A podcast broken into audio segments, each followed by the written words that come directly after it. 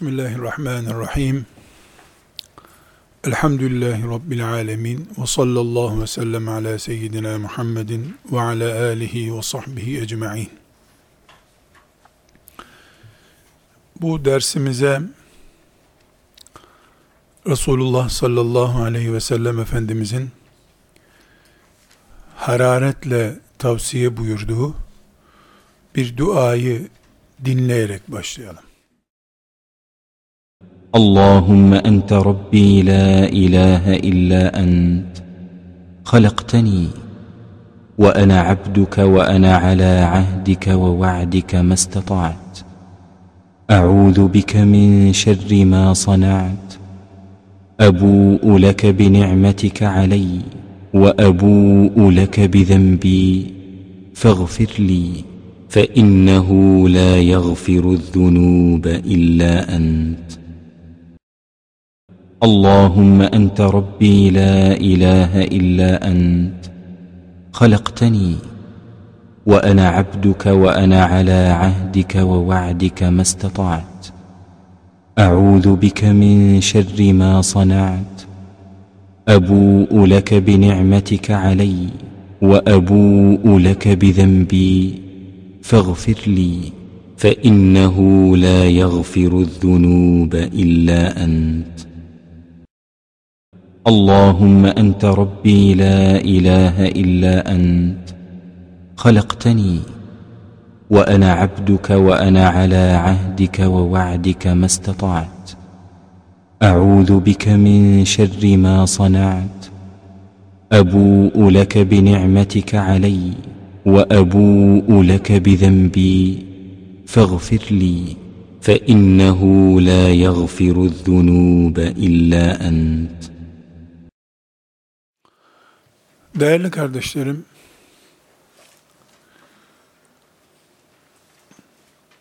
belki nefislerimizi rahatsız edecek, keyfimizi kaçıracak bir muhasebe yapmak istiyorum.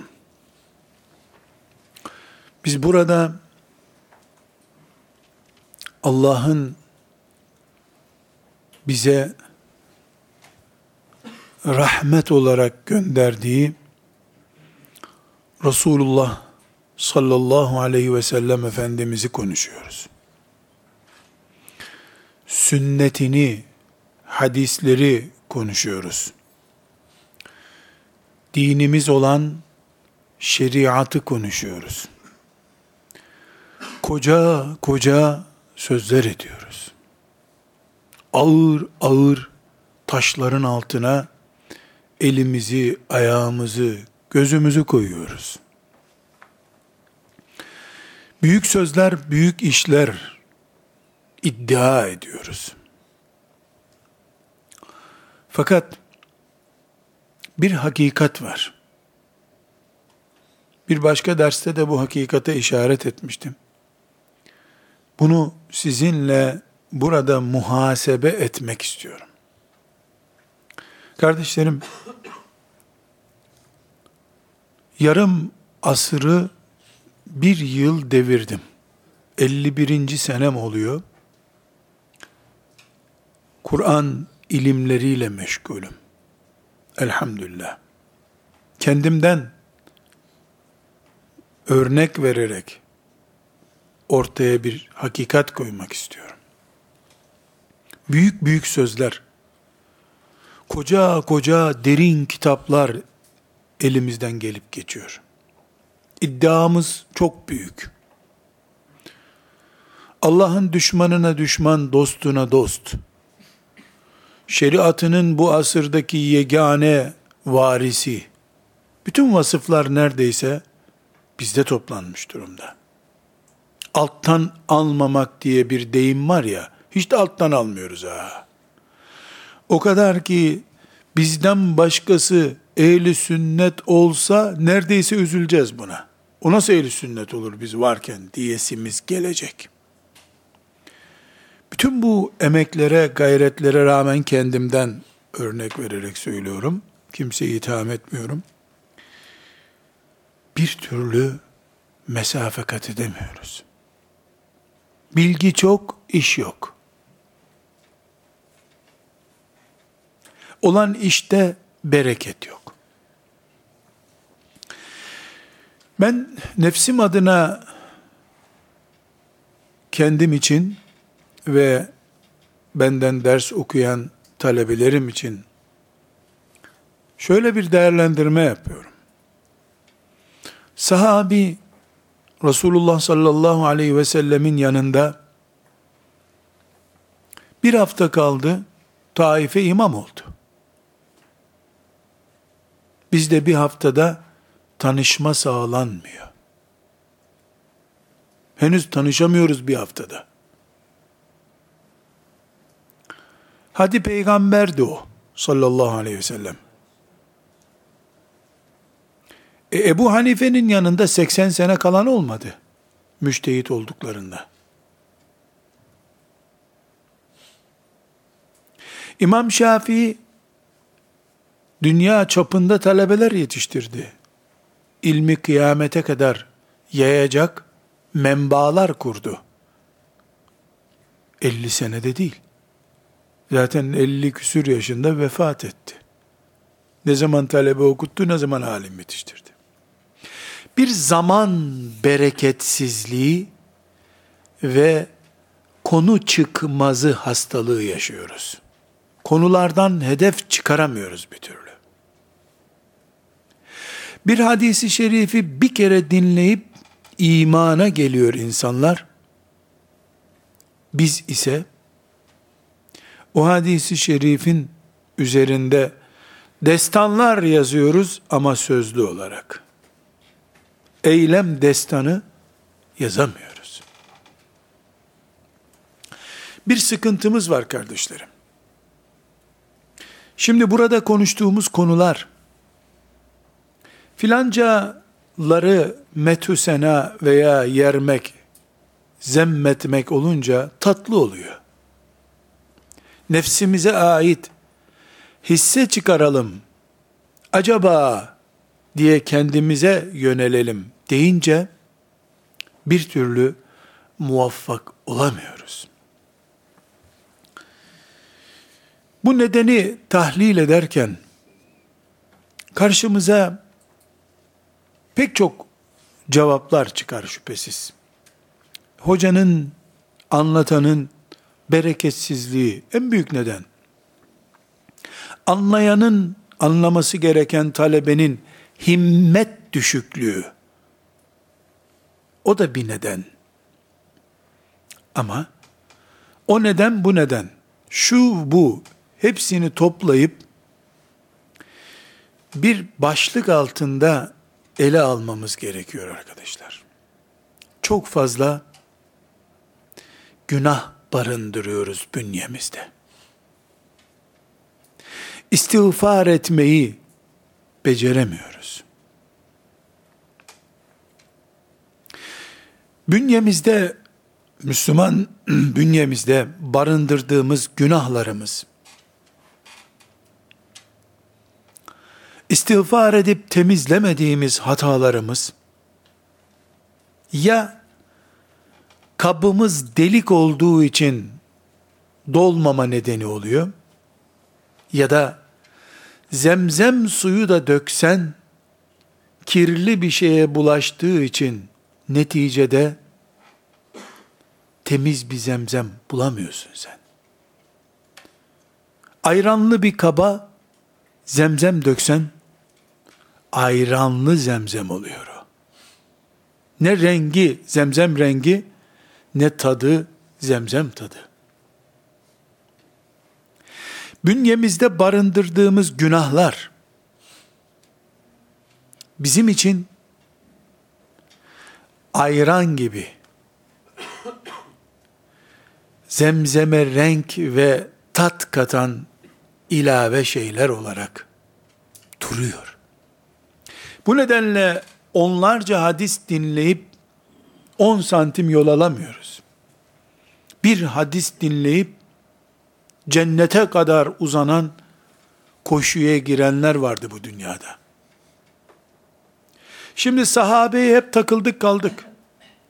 Kardeşlerim, Yani sahabeye takılmaya gerek yok. Çanakkale'ye gidenler alim insanlar mıydılar ya? Köyde hoca efendi, Ahmet Ağa, Mehmet diye hitap ettiği insanlar ne Kur'an okuyabiliyorlardı, ne fıkıh biliyorlardı.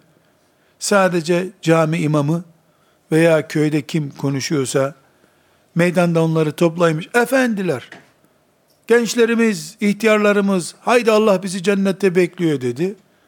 Analarıyla selamlaşıp gittiler. Biz aynı hadisleri ana metinleriyle, Arapçalarıyla, şerhleriyle okuyoruz. Peygamber aleyhisselamın en açık sözüne bile felsefeyle cevap veriyoruz. İçimizden veya dilimizden. Bunun nedeni istiğfar etmediğimiz günahlarımızdır. Ben başta nefsim adına, kendi adıma bir muhasebe mecburiyeti hissediyorum. Bünyemdeki günahların mesafe kat etmemi engellediğini hissediyorum. Bu histe de hiç tereddüdüm yok. Yoksa benim okuduğum kadar, benim bulduğum fırsat kadar Ebu Hureyre fırsat bulsaydı, yerden göğe uzanan bir boyu olurdu herhalde. Allah ondan razı olsun. Kovam mı delik, kabım mı lekeli, onu Allah biliyor. Ama bir iç burukluk en derin noktaya kadar hissediyorum. Bereketsizlik, feyiz kıtlığı. 3 kere de en çok anlaşılması gereken şeyi 30 kere de bile hala idrak edememiş olmak. Fert olarak, aile olarak, medrese olarak. Bunu hissetmemiz lazım kardeşlerim. Sadece canlı bir örnek olsun diye zikrediyorum. Benim laik bir düzen hakkında ne düşüneceğimi tahmin edersiniz. Tekrar etmeme gerek yok bunu. Vakit zayi etmeyelim. Ama laik Türkiye Cumhuriyeti'ndeki yüzlerce İmam Hatip Lisesi'nde bulunan müfredat, iddialı bir cümle kullanıyorum burada. Hafızlığı eksik olmak kaydı şartıyla, Osmanlı'nın mesela Abdülhamid Han'ın dönemine ait rüşdiyelerden, yani o günkü ilkokullar, ortaokullardan çok daha kaliteli bir programa sahiptir İmam Hatip liseleri. Abbasi dönemiyle ölçemem. Selçuklu dönemiyle, Nizamül Mülk'le ölçemem. Ama Osmanlı'nın Kanuni'den sonraki döneminin medreselerinden daha oturaklı, daha programı, müştemilatı kapsamlı İmam Hatip liseleri var şu anda.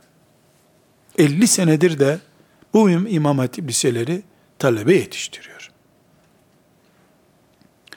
Sıkıntı ne kardeşlerim? Sonuç gelmiyor bir türlü. Umutlar suya yazılmış yazıya dönüyor. 100 beklenen yerde 60 bulan şükredecek hale geliyor. Kur'an medreselerinde de durum böyle. Bir bereketsizlik ve sermayeyi boşa harcama gibi nesli muvaffak olunmayacak bir projeye feda etme gibi sıkıntımız var. Bu sözüm bir grup Müslümanı rahatsız edip vay sen nasıl böyle söylersin diyebilir. Herkes kendi sözünün hesabını verecek. Ben bu yarım asırda gördüğüm realiteyi konuşuyorum. Hakikat ortada. Mükemmel program içinde matematiği, hendesesi, biyolojisi, fıkhı, tefsiri, hadisi bulunan bir İmam Hatip Lisesi var ortada. Rüşdiyelerde okutulan Osmanlı'nın Kanuni'den sonraki medreselerinde okutulan müfredat da ortada. Koca koca kalın kalın kitaplar olabilir. Kapsamlılık ve programlı, planlı olması bakımından kesinlikle İmam Hatip liselerinde güçlü bir program var. Sonuç nerede peki? Sonuç dağda. Ovada, derede, dağıldı. Neden? Çünkü kap sorunu yaşıyoruz. Günahlar aileyi kirletmiş, okulu kirletmiş, hocayı kirletmiş, gencecik talebeyi berbat etmiş. Tefsir, hadis vesaire ne yapacak? Çocuğun kafasına dökülüyor. Çocuk onu futbol ortamında dinliyor. İbn Abbas dedi ki diyorsun, kaleci yakaladı ki anlıyor. Hadis okuyorsun, filanca filancaya dedi diyorsun, kafayı üniversiteye takmış çocuk, filanca soruyu yapamamış, bunu yapmış anlıyor. Beyinlerimiz gerekli gereksiz şeylerle dolu. Çocuklarımızınki de öyle. Annelerinki de öyle. Kadere imanı kelam dersinde konu olarak işliyorsun. İşlediğin o konu, o çocuğun aile hayatının aksine bir şey. Eğer kitaptan öğrendiği bilgiyi uygulayacaksa çocuk, gelip annesine siz Müslüman mısınız demesi gerekecek. Doğduğu evin ters köşesinde duruyor çocuk. Ne yapıyor? Müzebzep bir çocuk geliyor bu sefer. Müzebzep bir İmam Hatip talebesi geliyor. Ne oradan ne buradan. Kafa ortada kalmış. Bir türlü şeriatıyla ayakta durma başarısı gösteremiyor.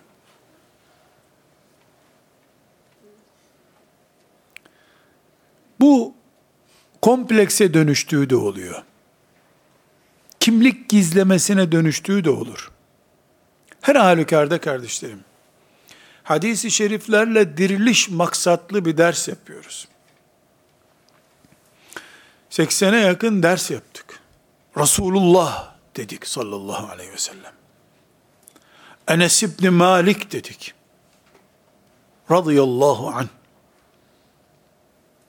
Büyük büyük isimler anıyoruz. İddialı şeyler söylüyoruz. Bu hadisler bizi ümmet olarak ayağa kaldırır diyoruz. Kaldırdığı nesiller var diyoruz. Ama Resulullah konuşulmak için sallallahu aleyhi ve sellem hocanın beklendiği bir yerde stadyumdaki kadar gürültü geliyor. Biraz sonra burada Enes İbni Malik'in dediğine göre Resulullah denecek ki diye ahenk içinde beklemek bile 80 ders sonra başarılamamış. Biz ise bütün şirk düzenlerini, bütün beşeri sistemleri çökertip Resulullah'ın konuştuğu bir toplum iddiasıyla çıkıyoruz. Resulullah konuşsun sallallahu aleyhi ve sellem, sussun beşer diyoruz. Ama onun konuşulacağı dersten önce hocanın geleceği bilindiği halde 5 dakika susma nezaketi gösteremiyoruz. Hocaya değil, makama ve Resulullah'a saygıyı beceremiyoruz. Buhari'yi alıp ümmete dizayn vermeye, insanlığı kaldırmaya hazırız ama. Bir 5 dakika susabilsek her şey hallolacak. Susamıyoruz bir türlü gibi bir endişe var. Bunu yani Resulullah'ın sallallahu aleyhi ve sellem konuşulacağı bir yerde nasıl bulunmak gerektiğine dair şuurumuzun bile henüz olgunlaşmamasını bir yere bağlamak istiyorum sürekli. Bir türlü bağlayamıyorum. Mecburen diploma gereği programda olmak zorunda olunduğu için, televizyona çıkacak şöhretlik olduğu için kimse toplanmıyor bir yere. Bir rıza arayışı var. Allah'ın rızasını kasteden bir anlayış var. Bunda bir sıkıntı yok elhamdülillah. Ama bir türlü berrak bir zemzem gibi içemiyoruz bunu. Bir şeyler karışıyor zemzemimize. İşte o içimizde yosun tutmuş, istiğfar bekleyen günahlarımızdır. Başta kul hakları olmak üzere gıybet, dedikodu, iftira vesaire beşeri haklardan olan her ne varsa bir. 2. Şu zaman bu zamanda kırdığımız çanaklardan dolayı, dağıttığımız masalardan dolayı Rabbimizden haya etmemiz gerektiği halde becerip istiğfar edemediğimiz için hala meleklerin dosyalarımızda tuttuğu istiğfar bekleyen günahlarımız var. Onlar kabımızı kirli hale getiriyor.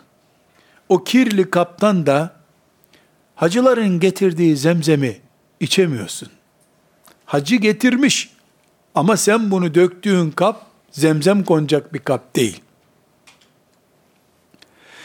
Kardeşlerim, istiğfarın önemini anlatacak ders yapmıyorum. Hayır. Bugünkü dersimiz mümin istiğfar eder. Resulullah sallallahu aleyhi ve sellem günde 70 defa istiğfar ediyordu. Ashab-ı kiram hep istiğfar ediyorlardı. Ebu Hureyre radıyallahu anh bir ipe 1000 düğüm bağlamıştı. Bugünkü tesbihler yok böyle. 1000 tane düğüm yapmış. 1000 taneden fazla tesbih yapayım diye estağfurullah, estağfurullah, estağfurullah deyip o tesbihi çekiyormuş. Bunları anlatmıyorum. Ashab-ı kiram yerle göğü birleştirip bir arada duran bir nesil olduğu halde 1000 kere Ebu Hureyre istiğfar ediyormuş. Onu konuşmuyorum. İstiğfara mecbur olduğumuzu uyandırmak istiyorum. Bu anlaşılsa mesele yok zaten. Öbür türlü kardeşlerim, yani burada okuduğumuz hadis-i şerifler, ayet-i kerimeler, yahu bir müşriğin mezarına okunsa herhalde kalkar iman ederdi belki diyesi geliyor insanın. Bu etkilenmeyişimizi toparlamamız gerekiyor. Bunun için Resulullah sallallahu aleyhi ve sellem Efendimizin seyyidül istiğfar dediği bir istiğfar duası var. Bunu içimize sindireceğimiz bir ders yapalım istedik. Bir daha dinleyelim istiğfarı. Allahümme ente Rabbi la ilahe illa ent halaktani ve ana abduke ve ana ala ahdike ve va'dike mestata'at. أعوذ بك من شر ما صنعت أبوء لك بنعمتك علي وأبوء لك بذنبي فاغفر لي فإنه لا يغفر الذنوب إلا أنت. Şimdi kardeşlerim, bu mübarek istiğfar İmam Müslim'in sahihi hariç bütün hadis kitaplarının rivayet ettiği bir hadis-i şeriftir. Efendimiz sallallahu aleyhi ve sellem istiğfarın seyyidi budur diyor. Seyyidül istiğfar. İstiğfar ne demek? Mağfiret talep etmek demek. İstiğfar. Mağfiret. Mağfiret nedir? Günahın affolmasını istemek demek. Seyyid kelimesi nedir? Efendi, en büyük demek. Peygamber Efendimiz sallallahu aleyhi ve sellemin neslinden gelene seyyid deniyor, ümmetin büyüğü demek. Toplumun seyyidi, toplumun efendisi demek. Seyyidül istiğfar, bir Müslümanın yapacağı istiğfar dualarının en büyüğü demek. Şu dinlediğimiz Seyyidül istiğfar, Müslüman bir insanın Allah'tan günahlarının affını dilemek için yapabileceği en büyük duadır. Biraz sonra manasını da dinleyeceğiz. Göreceğiz ki manasında böyle ahım şahım, işte şöyle yap böyle yap diye bir şey yok. Bir istiğfar edilmesi gereken günah çeşidi de Resulullah sallallahu aleyhi ve sellem'den geldiği bilindiği halde bir duayı hafif görmektir. O da bir istiğfar gerektirir. Bu hadisi anlatırken Efendimiz sallallahu aleyhi ve sellem buyuruyor ki, Seyyidül istiğfar budur diyor. Sonra sonunda buyuruyor ki, kim bunu akşam okursa sabaha kadar, sabah okursa akşama kadar mağfiret olmuş olarak yaşar buyuruyor. Buna benzer manaları var. Her şeyden evvel kardeşlerim, kat'i bir şekilde Resulullah sallallahu aleyhi ve sellem Efendimiz'e ait olduğu belli olan bir söz bu. Resulullah da kime ait onu biliyoruz. O da Allah'a ait. Yani Allah adına konuşuyor. Manasını hissederek, %100 inanarak, güvenerek akşam ve sabah okumamız, hissetmemiz gereken bir istiğfarla karşı karşıyayız. Bugünden geçi olmaz. Bu duamızı ezberliyoruz. Ailece ezberliyoruz. Talebeysek sınıfça ezberliyoruz. Namazların arkasında hata ettiğimizi hissettiğimiz zamanlarda okuyoruz. Anlamını tefekkür ediyoruz. Neden? Şu kabımızdaki ayran lekesi gitsin de zemzem dökülünce kabımıza zemzem olarak kalsın diye. Gaye bu. Aksi takdirde biz 104 kitabı devretsek hep ayran kiriyle berrak olmayan bir zemzem olarak onu algılayacağız. Etki etmeyecek. Tansiyonumuzu doktor ayarlayacak. Biz ondan sonraki yemekte tuzlu turşu yediğimiz için gene bozulacak. İstiğfara mahkumuz. Resulullah sallallahu aleyhi ve sellem konuşurken kulak özürlü olsak bile kalbimiz onu anlamalıydı. O konuşurken onu görüyor gibi dinleme lezzetine ulaşmalıydık. Ne yazık ki bunu vazgeçtik neredeyse. Birileri boşver hadisleri dediğinde biraz imanımız bize hareket verse ona da razı olacağız. Etki etmiyor hadis-i şerifler. Yoktur bu hadisler. Buhari yoktur, Müslim yoktur, Ebu Davud boştur dendiğinde kıpırdayamıyoruz. Bu bile İstiğfarın ne kadar acil ve ne kadar mecburi olduğunu gösteriyor. İstiğfara mecburuz kardeşler. Ve elbette filan şeyh efendinin, filan sahabinin, filan alimin tavsiye ettiği pek çok istiğfar çeşidi vardır. Bunların hepsi de muteber, değerli olabilir. Öyledir de. Ama Resulullah sallallahu aleyhi ve sellemin seyyidül istiğfar dediği cümleyi unutmayalım arkadaşlar. Şöyle de diyebilirdi mesela. Size bu duayı tavsiye ediyorum, melekler sizi tertemiz yapar, günahlarınız affolur diyebilirdi. Tam aksine bir şifreyle bunu bize tanıtıyor. Bu seyyidül istiğfardır diyor. Şimdi kardeşlerim, bunu okuyorduysak sabah akşam, ne mutlu şükür secdesine yapalım.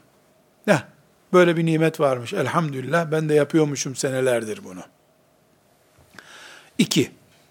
Böyle bir nimet bende değilse, biliyordum da okumuyordum, bilmiyordum da okumuyordum, hangisi ise, ben bu seyyidül istiğfarla yatmıyorduysam, seyyidül istiğfarı namazlardan sonra yolda yürürken, durakta araba beklerken okumuyorduysam, bugünden itibaren başlamam lazım. Kendime ceza verip günde 20 defa okumam lazım. Geçmişin telafisi için. 3. Aradan 10 gün geçtiği halde programı hala başlatamadı isem, ne yapmam lazım? Hala seyyidül istiğfarlı bir Müslüman olmadıysam ne yapmam lazım? İmam Gazali'den bir örneği biliyoruz. Onu zikredeyim. Başka bir konuda konuşuyor. Efendimiz sallallahu aleyhi ve sellem buyuruyor ki, bu Kur'an mahzunların kitabıdır. Kur'an'ı okurken ağlamaklı olun buyuruyor. Şen şakrak, tekbir getirerek Kur'an okunulmaz. Miting yeri değil Kur'an. Öyle okuyun buyuruyor. İmam Gazali bu hadisi naklederken diyor ki, peki Müslüman Kur'an okurken ağlamak zor bir şey. Her zaman insan ağlayamaz ki. Ne yapacak ağlayamıyorsa? Diyor ki, işte o haline ağlaması lazım esas diyor. Ona ağlaması lazım zaten. Kur'an'dan önce ağlaması gereken o halidir onun. Kur'an onu ağlatacak hale getiremiyor demek ki. Rahmetullahi aleyh, Gazali'ye Allah rahmet eylesin. Güzel tespit, çaprazdan gösterip bir tespit yapmış. Şimdi 3. nokta olarak bu hadisi şerifi seyyidül istiğfar olarak Efendimiz sallallahu aleyhi ve sellem önümüze koydu. Bilmiyorduk, uygulamıyorduk. Bugün bu bizim için milat oldu ve okumaya başladık. Bir hafta sonra baktık ki bu program tutmadı. Ne yapalım? Gazalice diyorum ki ona bir istiğfar edelim. Hala biz bu kadar değerli bir müjdeyi becerip programlayamıyoruz. Bu bir yükü yok. Senelerce eğitim gerektirmiyor. Bir A4 kağıdının 1/4'üne yazılacak kadar küçücük bir dua met. İnsan bunu cebine katlayıp koyup ondan sonra da nihayetinde 70 yaşında bir insan bile kağıttan bunu 6 ay okusa 6 ay sonra ezberler herhalde. Hatta bunu öyle yapmak lazım ki böyle Latinceden okuyup, Latince okuyuşuyla okuyup ezberlememek lazım. Bu halini kardeşlerimiz Arapça seslendirmesiyle internete koyacaklar. Arap aksanıyla, Resulullah sallallahu aleyhi ve sellemin dilindeki berraklıkla ezberlemek lazım. İmanımız bunu gerektiriyor.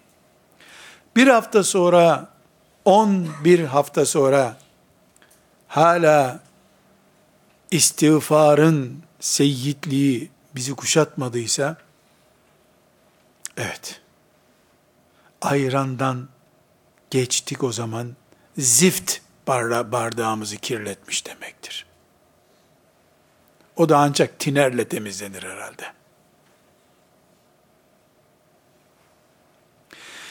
Tekrar bu Seyyidül İstiğfar'ı dinleyelim. Sonra da ne dediğine bakalım. Allahümme ente Rabbi la ilahe illa ent. Halaktani ve ana abduke ve ana ala ahdike ve va'dike mestata'at. A'udhu bike min şerri ma sana'at. Ebu'u leke bi ni'metike aleyh. وأبوء لك بذنبي فاغفر لي فإنه لا يغفر الذنوب إلا أنت. Kardeşlerim, bu mübarek istiğfar duasının çok ciddi manası da var. Dinleyelim. Bu manasını bilmek daha haz alarak, daha bereketli bir okuma sağlar. İnşallah onu değerlendiririz. Allah'ım, sen benim Rabbimsin. Ente Rabbi. Sen benim Rabbimsin. La ilahe illa ent.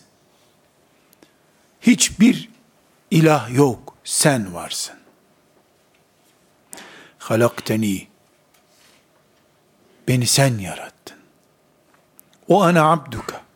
Ben senin kulunum. Ve ana ala ahdike ve vaadike. Ben sana verdiğim ezeldeki sözde vaadimdeyim. Mestata'at. Gücüm yettiği kadar. Eûzu bike min şerri ma sana'at. Yaptığım şeylerin şerrinden sana sığınırım. Ebu'u leke bi ni'metike aleyye.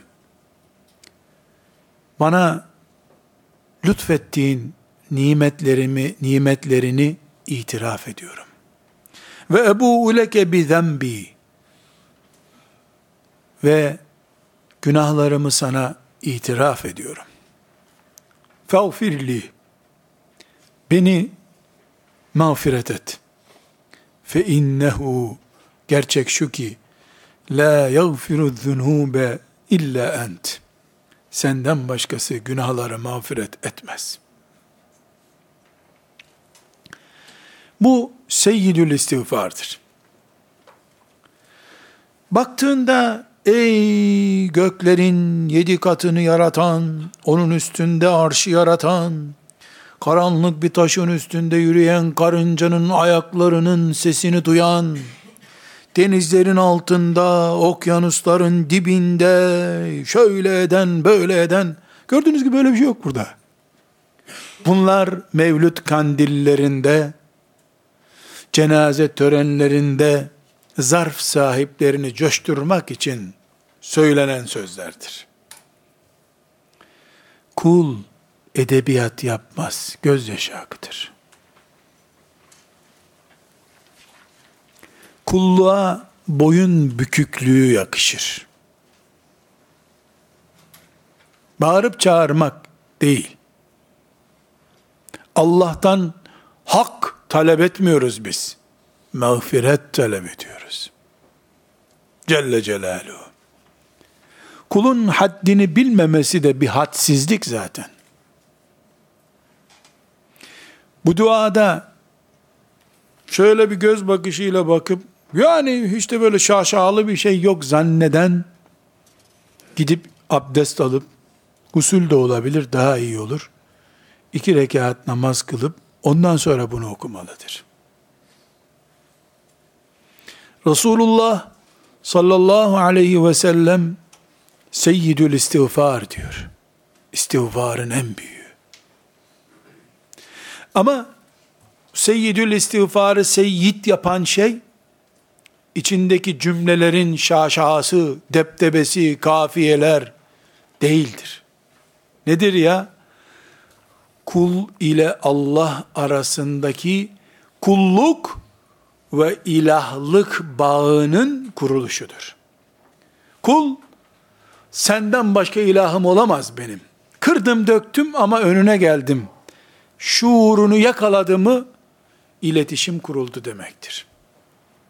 Ondan sonra fagfirli, beni mağfiret buyur Rabbim dedi mi kul, kapılar açılır. Şaşalı cümleler, üstelik de ilahiler eşliğinde, belki de fon müziği eşliğinde, bunlar sadece istiğfarı gerektiren şeylerdir. İstiğfar değildir, istiğfarı gerektiren şeylerdir. Allah'ım, sen benim Rabbimsin. Ne büyük itiraf. Sen benim Rabbimsin. Yani Rab ne demek? Sahip demek. Sen benim sahibimsin. Ben 40 günah işlesem de sen sahibimsin. Hiç günah işlemeseydim de sahibimsin. 20 kişi, 30 kişi, 100 kişi de öldürsem döneceğim kapı senin kapındır. Bu itiraftır büyük olan şey. Bu seyyidül istiğfar eğer bir cümlede özetlenecekse ente Rabbi de özetleniyor. Sen benim Rabbimsin. Ente Rabbi. Benim Rabbimsin. Eyyub aleyhisselam o 1001 denebilecek kadar meşakkatlerden sonra, yıllarca meşakkate düçar bir halde kaldıktan sonra, ne kadar uzun dualar yapmıştı değil mi? Rabbi, Rabbi, messeniyaddur ve ente erhamurrahimin. Rabbi, messeniyaddur ve ente erhamurrahimin. Senelerce hastalık, meşakkat, mal gitti, aile dağıldı, gurbette kaldı, perişan oldu. İnsan şöyle 5-10 sayfalık bir metin okurdu. Rabbi, ey Rabbim, ey Rabbim dedin mi, ya bütün kapıların açıldığı bir şifreyi söylüyorsun, ya da boş cümle söylüyorsun anlamadan söylediğin için. Anlayarak Rabbi diye çağırdın mı şifre açıldı zaten. Sesin ulaştı mı da sorun bitti. Rabbi, ey Rabbim, messeniyaddur, bana sıkıntılar geldi. Ve ente, sen ise erhamurrahimin, merhamet edenlerin en merhametlisisin Allah'ım.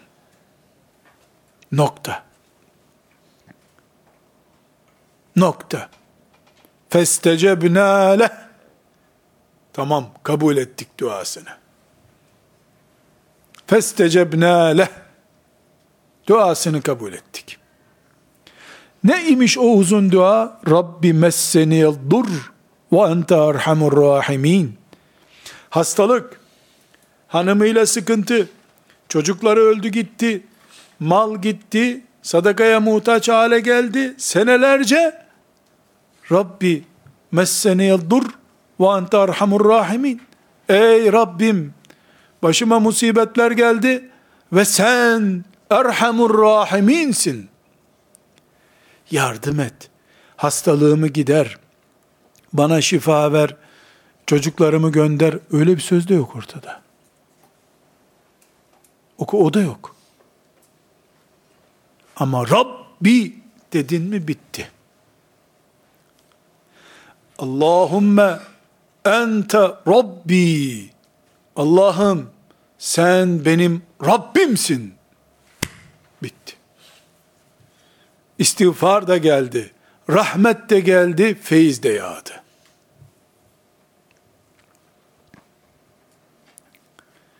Allahümme ente Rabbi. La ilahe illa ent. La ilahe illa ent.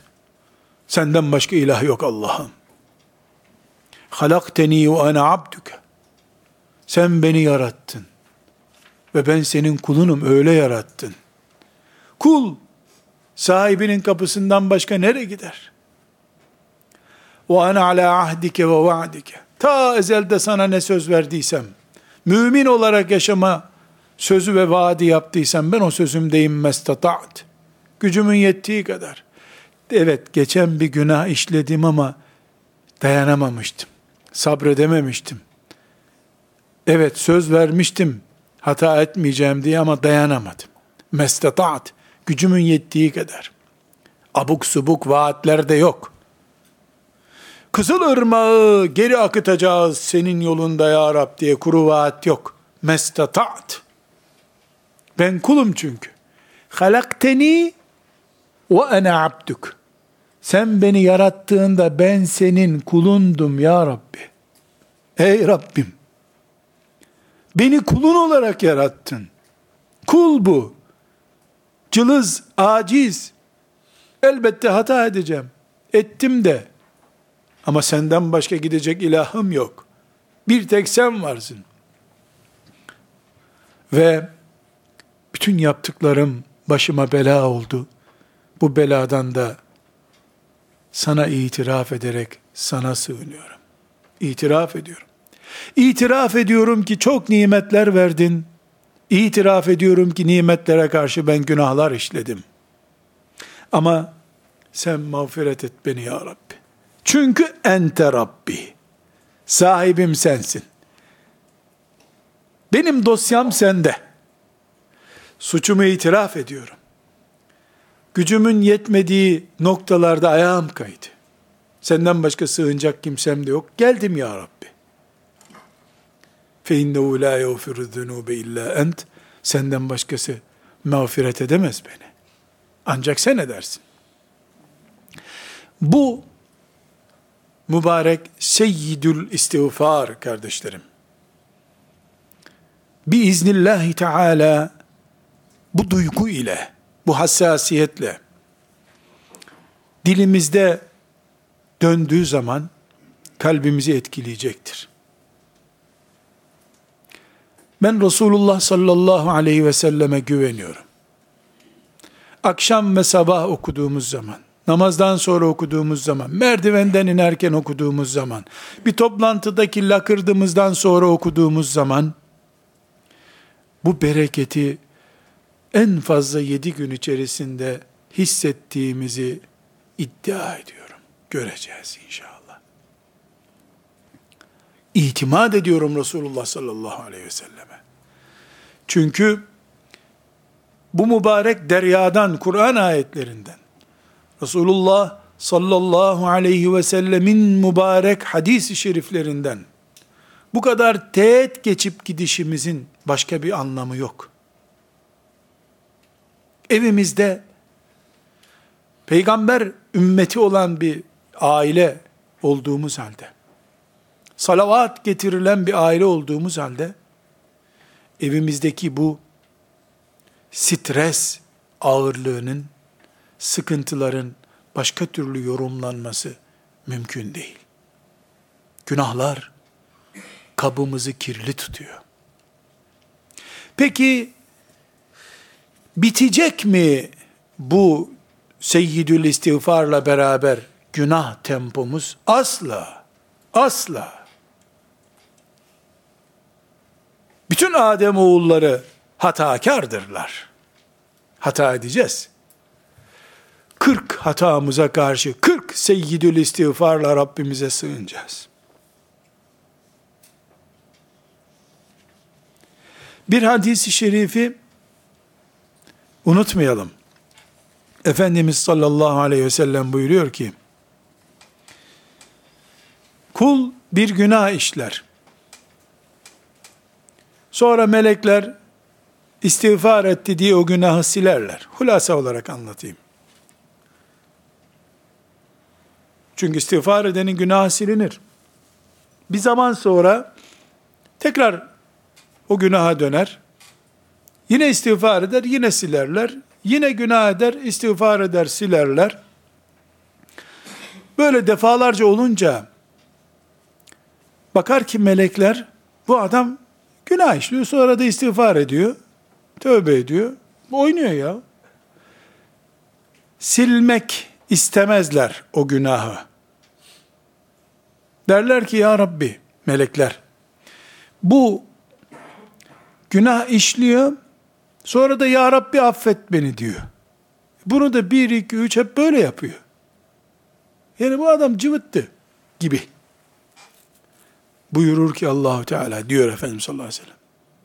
Olsun. Kulum, döneceği kapının benim kapım olduğunu biliyor ya, siz gene silin buyurur. Biz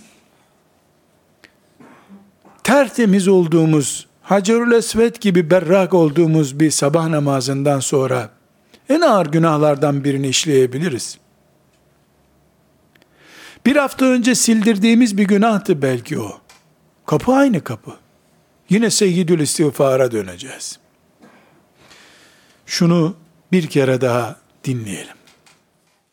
Allahümme ente Rabbi la ilahe illa ent. Halaktani ve ana abduka ve ana ala ahdika ve va'dika mastata'at. A'udhu bika min şerri ma sana'at. أبوء لك بنعمتك علي وأبوء لك بذنبي فاغفر لي فإنه لا يغفر الذنوب إلا أنت. Değerli kardeşlerim, mümin kardeşlerim,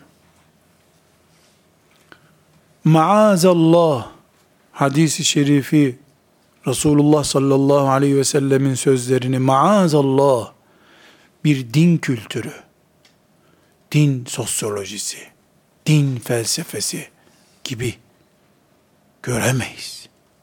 Nauzubillah. Biz bir kültür, bilgi olarak görmüyoruz hadis-i şerifleri. İman olarak görüyoruz. Hadis eşittir cennet, cehennem demektir. Bunun için okuyoruz. Öğrenmeye çalışıyoruz. Ama gel kör ki, bu kadar ciddi görmemize rağmen, Kur'an ayetlerini ardı ardına defalarca tefsirleriyle, şerhleriyle okuduğumuz halde, hadis-i şerifleri neredeyse reçel yapıp soframıza koyacak kadar yoğun okuduğumuz halde, takvim yaprakları hadislerle dolu olduğu halde, bir cuma hutbesinde Resulullah dedi ki sallallahu aleyhi ve sellem dendiğinde iki göz, iki kulak, dipdiri bir kalp, yönelemiyoruz oraya. Yönelsek de 2 gün sonra kayboluyor. Bu benim sorunum şüphesiz.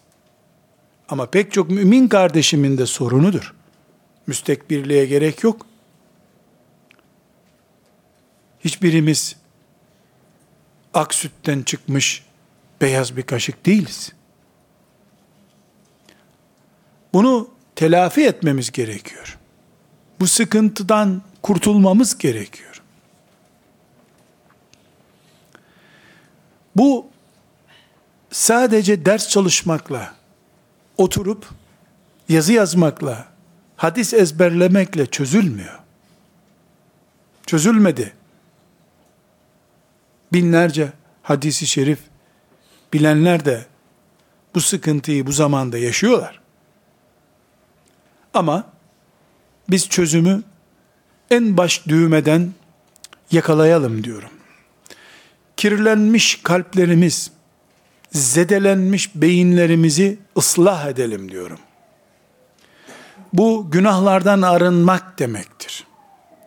Bunun da yolu, yöntemini yine Resulullah sallallahu aleyhi ve sellem bize gösteriyor.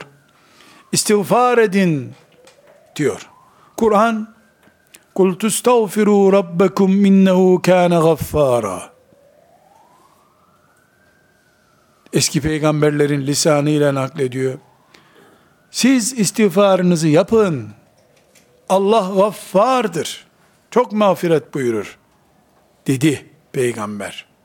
Biz de aynı öğütle muhatabız. Şu 1001 çileli, sıkıntılı zamanımızda kalbimizi günahlardan arındırıp Resulullah sallallahu aleyhi ve sellemin manevi huzurunda buluşma fırsatımız olsun. Dinlediğimiz hadis-i şerifler feyiz ve bereket kaynağımız olsun. İmanımızı takviye etsin diye bu teklifi yapıyorum. Rabbim benim niyetimi halis kılsın. Sizi de beni de bu işte muvaffak kılsın. Tavsiyem şudur kardeşlerim. Bu Seyyidül İstiğfar'ı ezberleyelim. Mealini de ezberleyelim. Ama dua peygamberin dilindekinden daha müessirdir. Türkçesini de bilelim. Evde programımıza koyalım.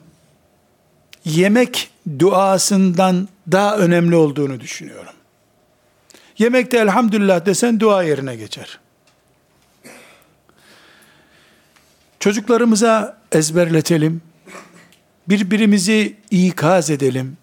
Toplantılarımızın sonunda yahu gene bir Seyyidül İstiğfar okuyalım diyelim.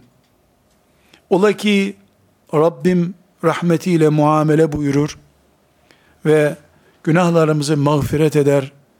Kabımız temizlenir.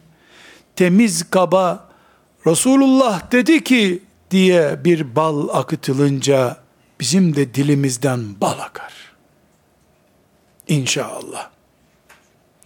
Rabbimi şahit tutuyorum. Meleklerini şahit tutuyorum. İçimdeki sızıyı size dillendirdim. Bu hafta çok daha derin bir ders yapacaktım. Müslüman düşünme hürriyetine sahip değil midir? Düşünüp düşündüğümüzü konuşma hakkımız hadis-i şeriflerin yanında ne kadardır diye bir başlık açacaktım. O dersi de hazırladım. Dün içime doğdu ki yahu bu dersi yapacağım. Hangi kaba dökeceğiz bunu? Sonra insanlar Resulullah öyle dediyse ben de böyle diyorum derse ben ne yapacağım diye ürktüm. Kaldırdım masaya o dotlarımı.